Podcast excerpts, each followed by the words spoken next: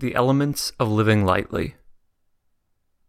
Whatever the present moment contains, accept it as if you had chosen it. Eckhart Tolle. Today I'm going to suggest a small change in mindset that could change your life. I won't keep you in suspense. Here it is. Think of nothing that happens as either good or bad. Stop judging and stop expecting. It's a tiny change. All you have to do is say, that wasn't good or bad, it just happened. It just is. It's tiny, but it takes practice, and amazingly, it can knock you on your ass. Why? Because with this little change, you will no longer be swayed up and down, depending on whether good things or bad things happen to you, whether people and their actions are good or bad. You will learn to accept things as they are and move within that landscape mindfully. You will no longer expect good things to happen, or bad things, but will just take things as they come and be content with whatever comes. This means you'll no longer be disappointed or unhappy. When people see some things as beautiful, other things become ugly. When people see some things as good, other things become bad. Lao Tzu. A little exercise. Think of something good that happened to you recently and how it affected your mindset.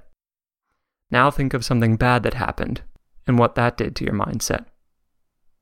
Now imagine that neither event was good and neither was bad.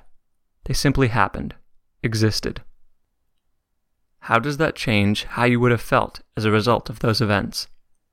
How does it change your happiness, your mood? How does it change what you do in reaction?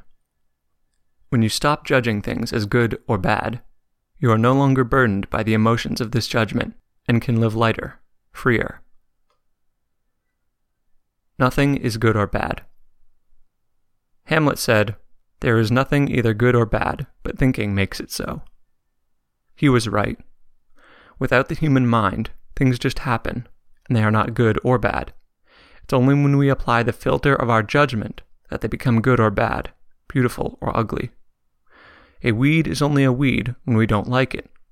Children are only naughty if we don't like their actions. Life only sucks if you judge it as bad. But what about truly horrible tragedies, like a plague or tsunami or the Holocaust? Surely those are bad? Sure, through the lens of the judgment we've been raised to make, they are terrible. But then again, remove the judgment and then they simply happened. Death and cruelty will probably always make us sad, and they've always happened and always will, whether we like them or hate them.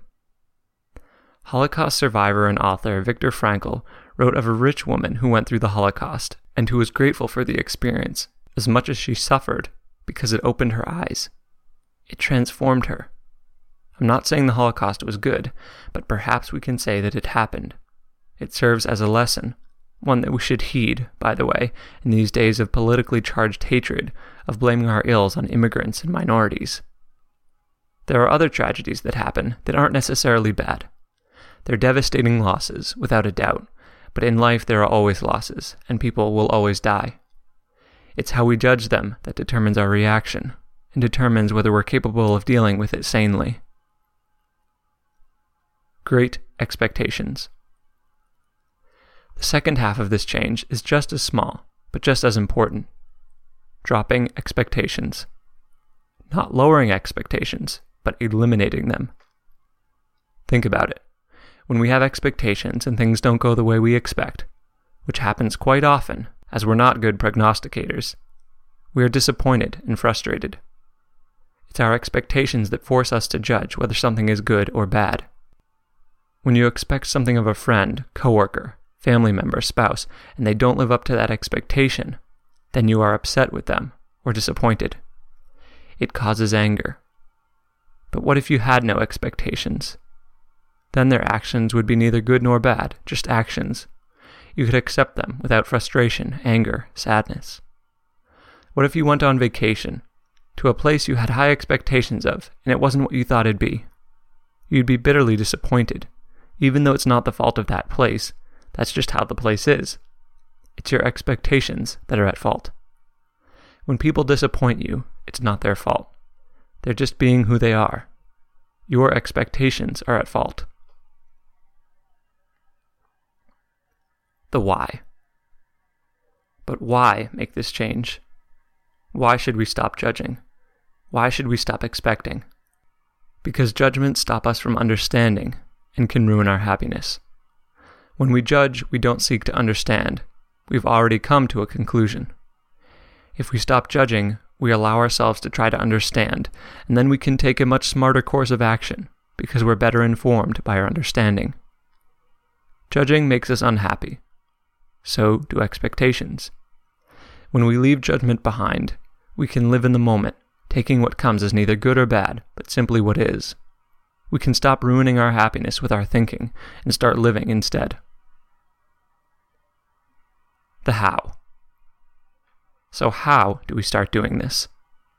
In small steps, as always. 1. First, start by being more aware. Throughout the course of the day today, note when you make judgments, note when you have expectations, and when things don't live up to them. Over time, you'll notice this more and more, and be much more conscious of these types of thoughts. 2. Next, pause each time you notice a judgment or expectation Take a breath. Then tell yourself, no expectations, no good or bad. Repeat this, letting go of the judgment or expectation. 3. Third, seek to see things as they are and understand. Be curious as to why things are the way they are, why people act the way they act. Investigate, empathize, try to put yourself in people's shoes. See the landscape of your life as it actually is without the filter of judgments or expectations. 4. Next, take what comes. Experience it in the moment. React appropriately without overreacting because it isn't as you hoped or wanted. You can't control life or others, but you can control how you react. 5. Then accept. When things happen, understand why they do, without judgment and accept them as they are. Accept people for who they are. Accept yourself without judgment as you are. This takes practice.